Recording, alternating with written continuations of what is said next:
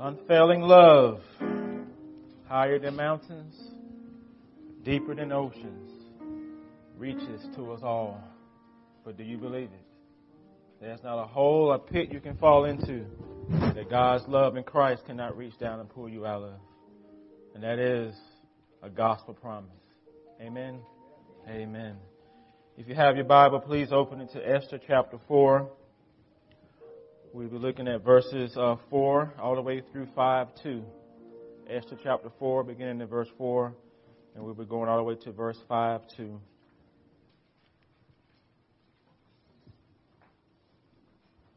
How we worship reveals what we prioritize. The American church avoids lament, and consequently, the underlying narrative of of suffering that requires lament is, is lost in, in lieu of a triumphalistic and victorious narrative. We forget the necessity of lament over suffering and pain. Absence doesn't make the heart grow fonder, absence makes the heart forget. The absence of lament in a liturgy of the American church results in a loss of memory, says Sue Chan Ra. And for such a time as this, we need the Lord Jesus through the power of the Holy Spirit to restore our loss of memory, to restore it to the realities of suffering. And then we need Him to help us to lament those sufferings, the ones we experience and the ones we see other people experience. For such a time as this, lament is always a response to human suffering. We saw this last week in, in Esther 4, in the first four verses 1 through 3. We saw that the Jews lamented because genocide was declared, decreed against them in the Persian Empire. The author showed us Mordecai's uh, personal and individual and public lament. Then he showed us the communal lament of the Jewish people within the empire. And so again, lament is a response to suffering. It is a response. And this morning, the author is going to show us some other responses that we can have to human suffering as well, along with lament. So, Esther chapter 4, beginning in verse 4. When Esther's young women and her eunuchs came and told her, she, the queen was deeply distressed. She sent garments to clothe Mordecai so that he might take off his sackcloth, but he would not accept, accept them. Then Esther called for, for Hathach, one of the king's eunuchs who had been appointed to attend her, and ordered him to go to Mordecai and to learn what this was and why it was. Hathach went out to Mordecai in the open square of the city in front of the king's gate. And Mordecai told him all that had happened to him and the exact sum of money that Haman had promised to put to pay into the king's treasuries for the destruction of the Jews. Mordecai also gave him a copy of the written decree in suit that was issued in Susa for their destruction, that he might show it to Esther, explain it to her, and command her to go to the king to beg his favor, to plead with him on behalf of her people. And Hathach went and told Esther what Mordecai had said. And Esther spoke to Hathach and commanded him to go to Mordecai and say, All the king's servants and the peoples of the king's province, provinces know that if any man or woman goes to the king inside the inner court without being called, there is but one law to be put to death, except the one to whom the king holds out the golden scepter that he may live. But as for me, I have not been called to come into the king these 30 days. Then they told Mordecai what Esther had said. Then Mordecai told them to reply to her, do not think to yourself that in the king's palace you will escape any more than the other Jews. For if you keep silent at this time, relief and deliverance will arise from, from the Jews from another place, but you and your father's house will perish. And who knows whether you have not come to the kingdom for such a time as this?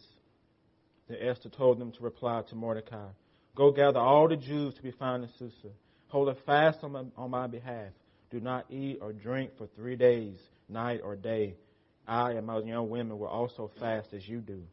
Then I will go to the king, though it is against the law. And if I perish, I will perish. Mordecai went away and did everything that Esther had ordered him. On the third day, Esther put on her royal robes, stood in the inner court of the king's palace, in front of the king's chambers, while the king was sitting on his royal throne inside the throne room opposite the entrance to the palace. And when the king saw Queen Esther standing in the court, she won his favor. And she won favor in his sight, and he held out to Esther the golden scepter that was in his hand. Then Esther approached and touched the tip of the scepter. This is God's word. Please pray with and for me. Holy Spirit, I pray that you will come and move and continue to move in, this place as we come to the preaching of God's word. We pray that you will not just speak to our minds, but you will just you speak to our heart as well. That you will shape our heart and shape our minds according to God's word. We need you to do this. You are the one that is to lead us into all truth. We cannot understand the scriptures apart from you. It doesn't matter how smart we are, how many degrees that we have, or how many books or sermons we listen to. Apart from you, we cannot understand scripture.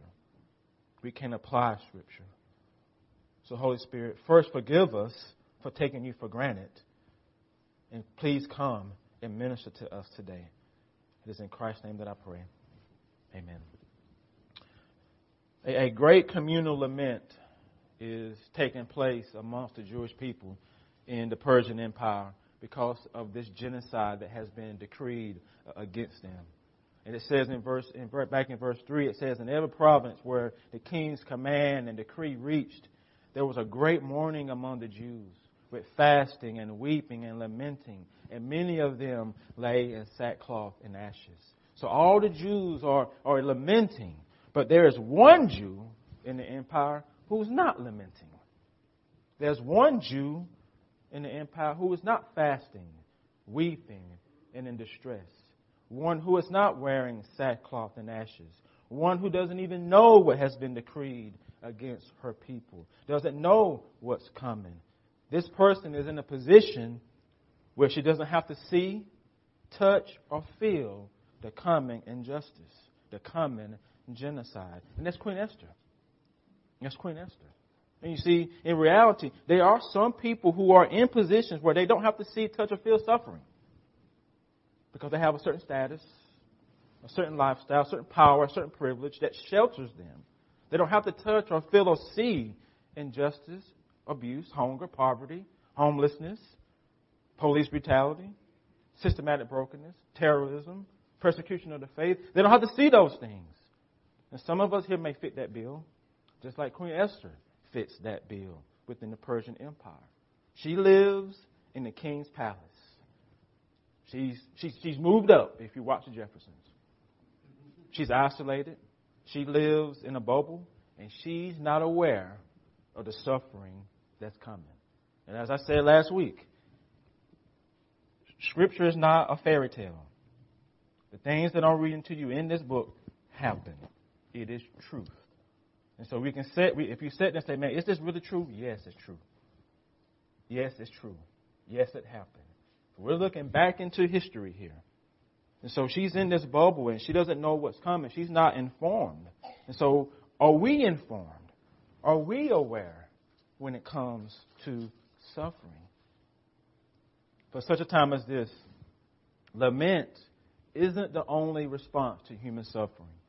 Awareness is also a response to suffering. Awareness of individual and communal suffering, awareness of personal and systemic suffering, awareness of relational and social suffering. For such a time as this, the church in America has been providentially placed by God to not only lament suffering, but also to gain a better awareness of the sufferings around us. People in this city are suffering. People in your neighborhoods are suffering. People who go to school with your kids are suffering. But do we have awareness of the suffering around us as the body of Christ? Are we informed? Do we see it? Do we see it? We can create awareness, we can give awareness, and we can receive awareness of the sufferings around us. We do this corporately as a body, And we can do this as individual believers. But do we have the compassion and the humility of Christ to do so? To do so. Beloved of God, ignorance is bliss cannot be a conviction of the church. Ignorance is bliss cannot be a stated or functional conviction of the Church of Christ in this country. Cannot be when it comes to suffering. Be informed, pursue awareness, seek it, and humbly receive, receive awareness when other people try to offer it to you. And that's, that's hard to do. Receiving awareness is hard for those who think they know everything about everything. And I'm guilty of that. because I think I know a lot of stuff. But the truth is, none of us know everything about everything. We all need awareness of some areas of life. And to receive awareness, it requires you to admit that you are the younger brother and younger sister in certain areas. You're not always the older brother and older sister. Sometimes you got to sit under other people and let them teach you. And that takes humility. That takes compassion. Do those close to you, do those close to you have the freedom to make you aware of what you're not aware of in life? Do those in this church have the freedom to make you aware of what you're not aware of in this life? To make you aware of what you just don't know? Remember Esther. Remember the queen. She's in a nice position. I kind of wish I had her position. Nice position, nice title, nice status, and there's nothing wrong with what she has. But there is a disconnection. She's unaware of the injustice that's coming for her own people. She's unaware of what her cousin Mordecai is doing in the public square. She doesn't even know he's lamenting. She doesn't even know he's protesting what's coming. She's unaware of the communal lament that's taking place amongst her people. The queen has to be made aware of what's going on. Because he's in a position where she doesn't have to see it. She doesn't have to touch it. She got out of the projects. Okay? She got out. She's not there anymore. She's royalty now. So she doesn't she's not connected with what's going on on Main Street. She doesn't see it anymore. But her servants see it because they're still connected to Main Street. They're still connected to the regular folk. And so they have to make her aware of what Mordecai is doing because they witness him out in the public square crying and lamenting in front of the king's gate. And they go back and they tell Esther, hey, your, your cousin, your, your dad, whatever he is to you, he's out here crying. and, and, and it's, I mean, crying loudly out in public. What, what do you want us to do? And so when she hears this, it deeply impacts her. It deeply impacts her. She's deeply distressed by the news of what is taking place with Mordecai. Verse 4 When Esther's young women and her eunuchs came and told her, the queen was deeply distressed by this news. She is concerned for Mordecai. And it's not it's no surprise because Mordecai is her cousin, family, and pretty much her dad. He raised her. Their relationship is a factor to why her initial response is emotional distress. Mordecai is in pain, and she's in pain with him. She has sympathy for him. You see, having a personal relational connection with those who suffer helps you in the awareness process. It does. Having a relationship with those who suffer helps you gain awareness. Not, we should just gain awareness from a distance. Because I can gain, it's easy for me to gain awareness from, from a distance. And what do you mean by that, Pastor Alex? Well, I can just read a blog. I can just go to Twitter. Uh, I can go to Facebook. I can go to social media. I can read a book. I can read a newspaper. I can watch YouTube videos. So I can gain awareness about suffering from a distance. But the gospel calls us to gain awareness on the front lines close up and personal, to be in relationship with those who suffer. Are you in relationship with people who suffer? Are you close to your family? The family members you're going to see over Christmas, some of them are struggling.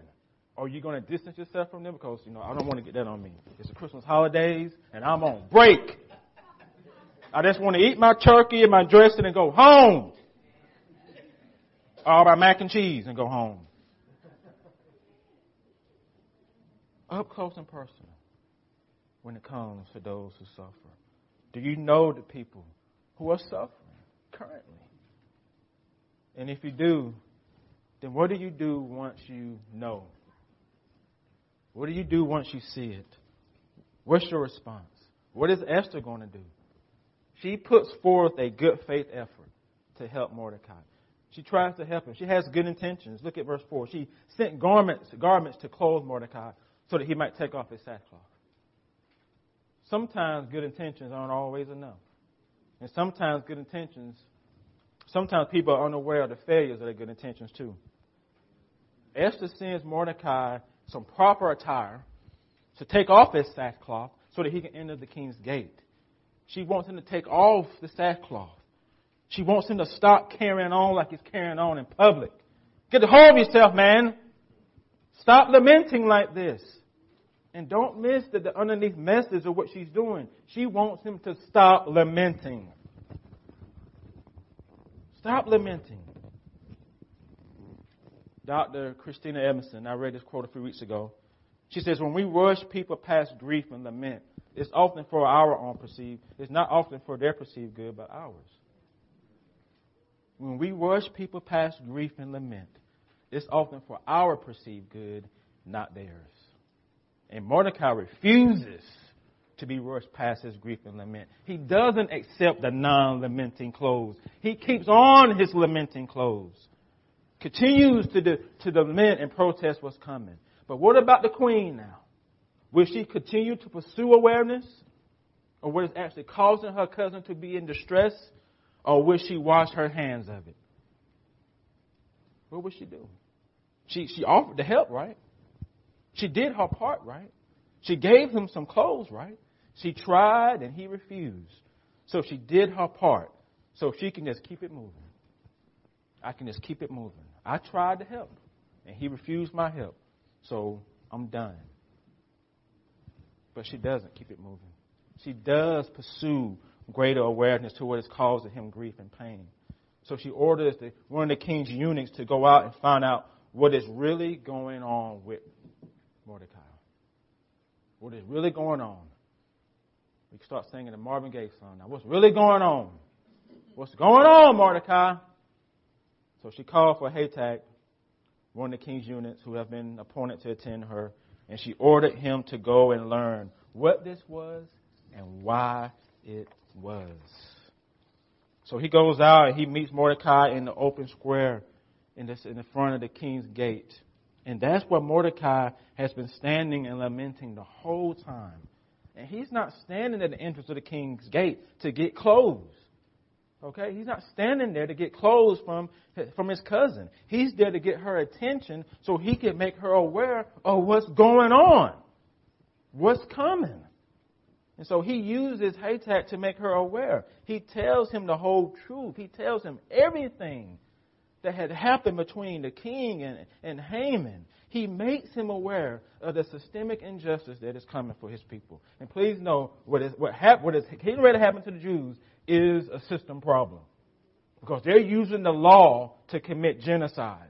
They have made it legal. That's what they did. The king has the power to do that.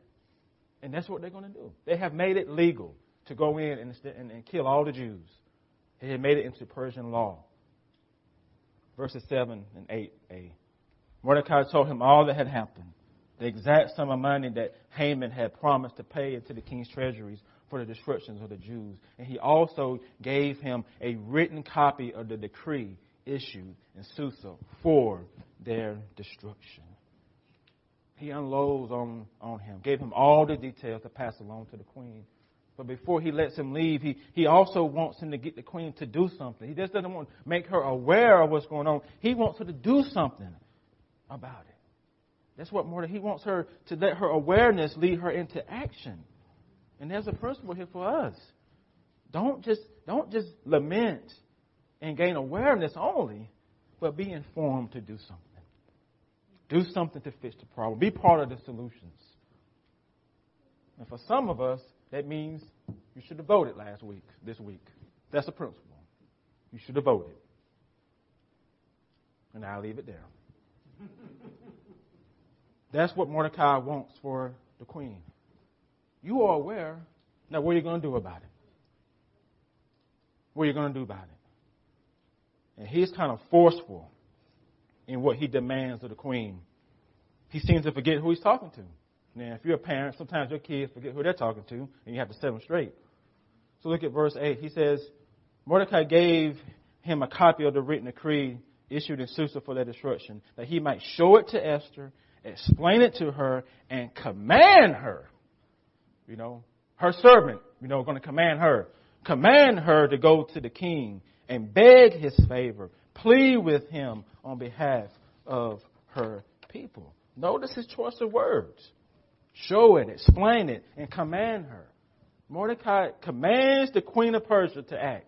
And he's expecting her to comply and obey with his orders without question and discussion. And what do you think and feel about that? About his strong words towards the queen. He's demanding and he's forceful, commanding her to use her position to plead for her people's life before the king. There is an urgency here because of what's coming. He knows what's coming. She doesn't know what's coming yet. For such a time as this, a response is needed. Action is needed. For there is no shades of gray when it comes to genocide. There is no shades of gray there. It's black and white here. Suffering is suffering. It's hard. So you can't blame Mordecai for being direct and point blank. You can't blame him for, for his urgency. The Jewish people need help, real help. And Queen Esther is the logical uh, choice because she's close to the source. She's married to the man who can fix it. Plus, she's family. And she's in a high place. But will she help? Would you help? Would you help? Eventually, Hathach, with all this information, Hathach the eunuch, he has all this information. He's like the middleman. He's going back and forth, passing on information. He's just stuck in the middle of these two. So he goes back to the palace and he informs the, the queen. He makes her aware of, of what's coming he makes her aware of the, of the decree that's been issued against her people. He shows her the letter and he explains the letter to her. And then he gives her Mordecai's command and instructions. Go to the king, plead his favor on behalf of your people. And the queen has an important decision to make. A very important decision. Will she do what her cousin is ordering her to do? historically, Esther has always obeyed Mordecai. She has never not obeyed him. In Esther 2, verse 20 says, Esther had not made known her kindred or her people, as Mordecai commanded her. For Esther obeyed Mordecai just as when she was brought up by him. That means she always obeyed him. She always did what he, what she, what he asked her to do. But things are different now. The stakes are higher now. Shades of gray are, are going to enter the room now. And the queen gives him pushback on what he's commanding her to do, and rightfully so. He, he makes assumptions. Mordecai makes assumptions. He assumes that the queen has some influence on the king. He assumes it's going to be easy to get the king to help. He assumes it's going to be simple to stop what's coming, to appeal this unjust law. You see, he presents the queen with a black and white solution for a complex problem. And here's the thing simple solutions don't work with complex problems. They do not. They do not. And finding a solution to this genocide is going to be in shades of gray. It's not going to be simple and easy. It's not going to be in black and white. Why is that, Pastor? Well, why can't it be black and white? Because there are laws in place within the Persian Empire on who gets to see and speak to the king. The king does not have an open door policy. See, I have an open door policy. Anybody can come see me. Now, I'm not saying I'm a king. I'm just giving, just saying. I have an open door policy. The king does not have an open door policy. Queen Esther cannot just stroll into the inner court and say, What's up, husband? Can we talk? She cannot do that. She cannot just gracefully go into the inner court and beg and plead on behalf of her people. Queen Esther will have to break a law in order to do what Mordecai is commanding her to do. And she knows this. And she's like, cuz, you cray cray, man. I, don't know what you're talking about. You haven't thought this through. You don't know what you're demanding of me. You don't know what you're asking me to do. Because what's underneath his request is that he is asking her to put her life on the line. That's what he's asking her to do. I want you to risk your life in order to try to save your people. Please know that. That's what's underneath that request. If I do this, I'm risking my life. I could actually die if I do this. And she sees that. And she gives pushback. And she refuses to do it initially. Verse 10 Esther spoke to Hathach and commanded him to go to Mordecai and say, All the king's servants and peoples of the king's provinces know that if any man or woman goes to the king inside the inner court without being called, there is but one law to be put to death, except the one to whom the king holds out the golden scepter so that he may live. But as for me, I have not been called into the king these 30 days. She hasn't seen the king in a month. And she's probably thinking, I ain't got no favor. I ain't seen my husband in a month. And, she, and her cousin doesn't know what he's commanding her to do. And she's not feeling this. She could die. And I could relate to her refusal. I get it. What about you? It's risky. This is dangerous. This is life threatening. And why should she put her life on the line? Why should she, she risk her good thing? She's comfortable in the palace. She's safe. She's secure. In fact, no one in the empire knows she's Jewish. They don't even know she's Jewish. She's, she kept her ethnicity and nationality a secret. Maybe the genocide will pass her by. Maybe the suffering that's coming isn't her problem. It's not my problem. It's not going to impact me. Self preservation is a God we all worship, and personal risk is to be avoided at all costs. And when faced with a decision to protect self or others, 10 out of 10 times we choose self. And when it comes to human suffering, we'll lament, we'll gain awareness, and we'll only work for solutions if it doesn't cost us anything. No discomfort, no risk, no sacrifice, no loss. But please remember that for such a time as this, the church is providentially placed by God. The church is placed where she is not just to lament suffering, not just to gain and receive awareness of suffering, but she is also placed there for solutions to injustice, to abuse, to poverty, to homelessness, to relational brokenness, to evil. This means for such a time as this, advocacy is a response to human suffering. But do we believe this? Do you believe that the church is to be an advocate for those who suffer? Do you believe it? Our lament and our awareness should propel us to advocacy. And there will be risk. It can't be avoided. Standing up for truth is not it isn't risk free. If you're gonna stand up for this, it ain't risk free. Please know that. It's not risk free.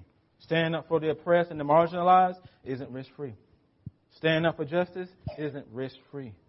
Being an advocate is risky. But there's one way you can love your neighbor as yourself.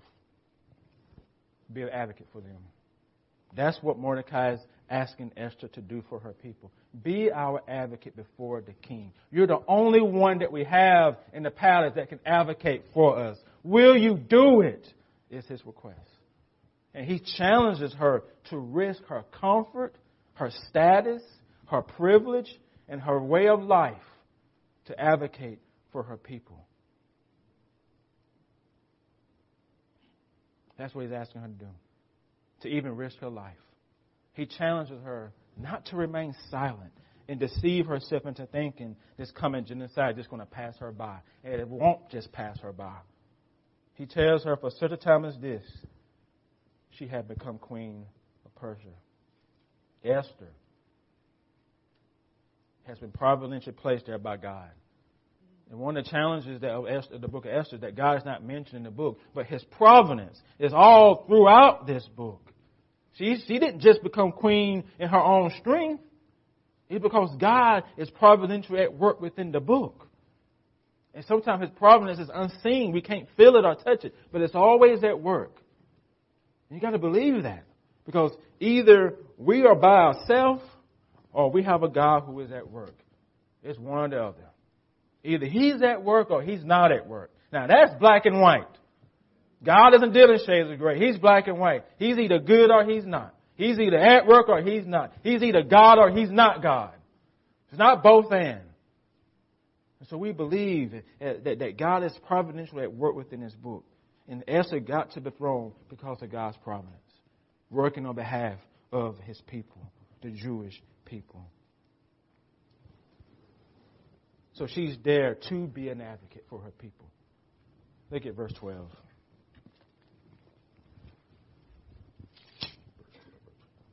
And they told Mordecai what Esther had said. And Mordecai told them to reply to her Do not think to yourself that in the king's palace you will escape any more than any other Jews.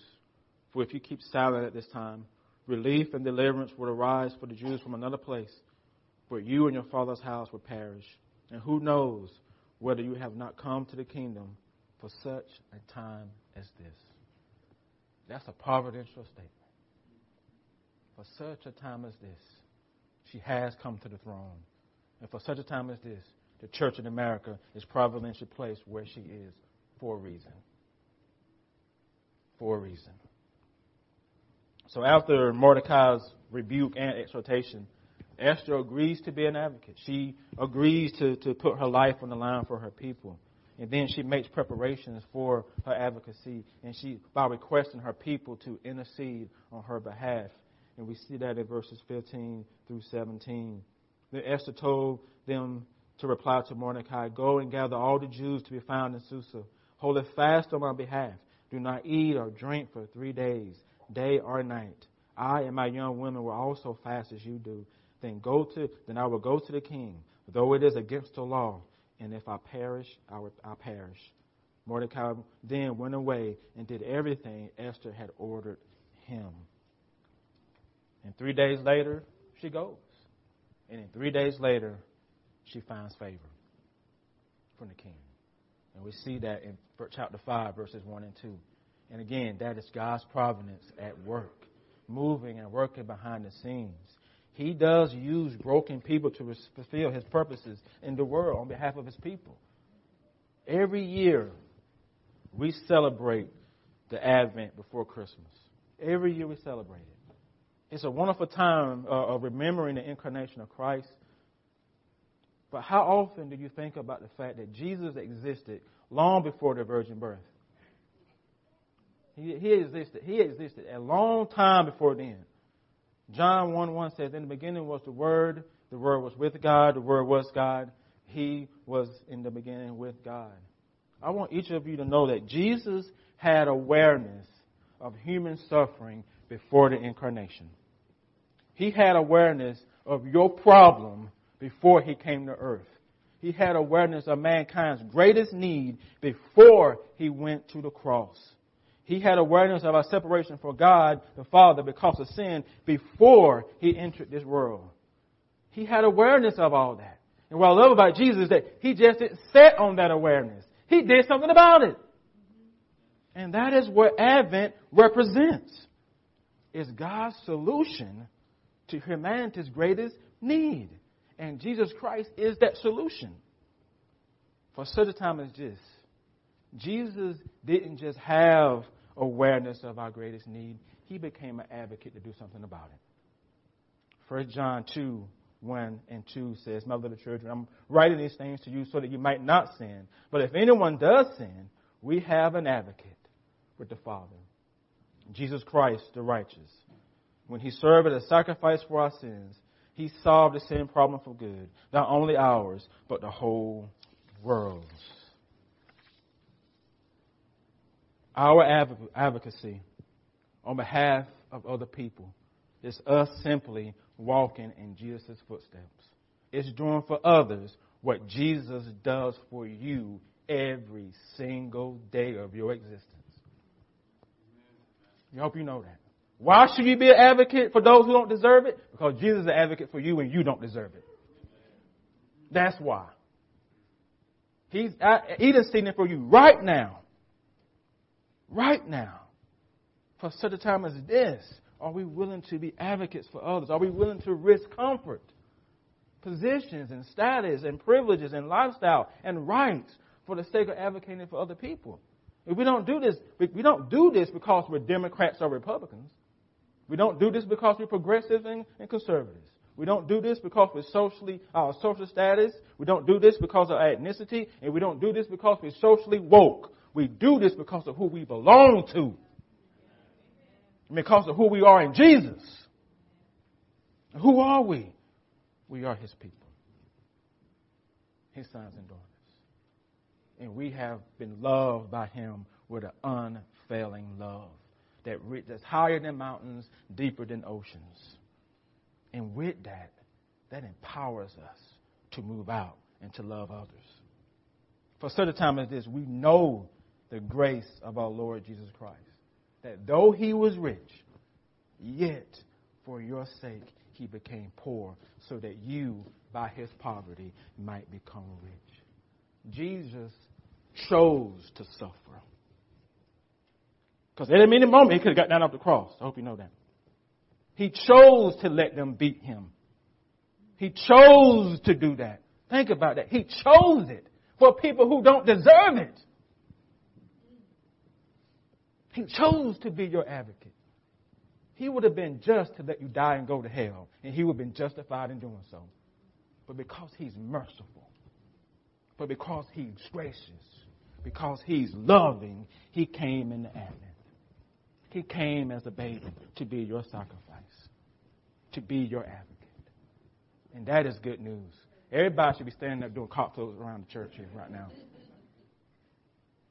And for such a time as this, because of what Christ has done for us, we are providentially placed by God to be salt and light of the world in the midst of human suffering.